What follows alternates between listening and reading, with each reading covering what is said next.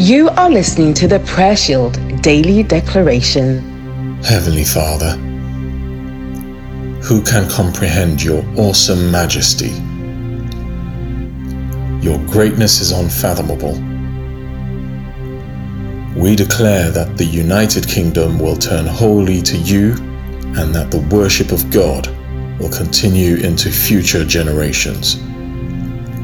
We declare that parents will recount the works of the Lord to their children, and as a result, we shall see an increase in godliness.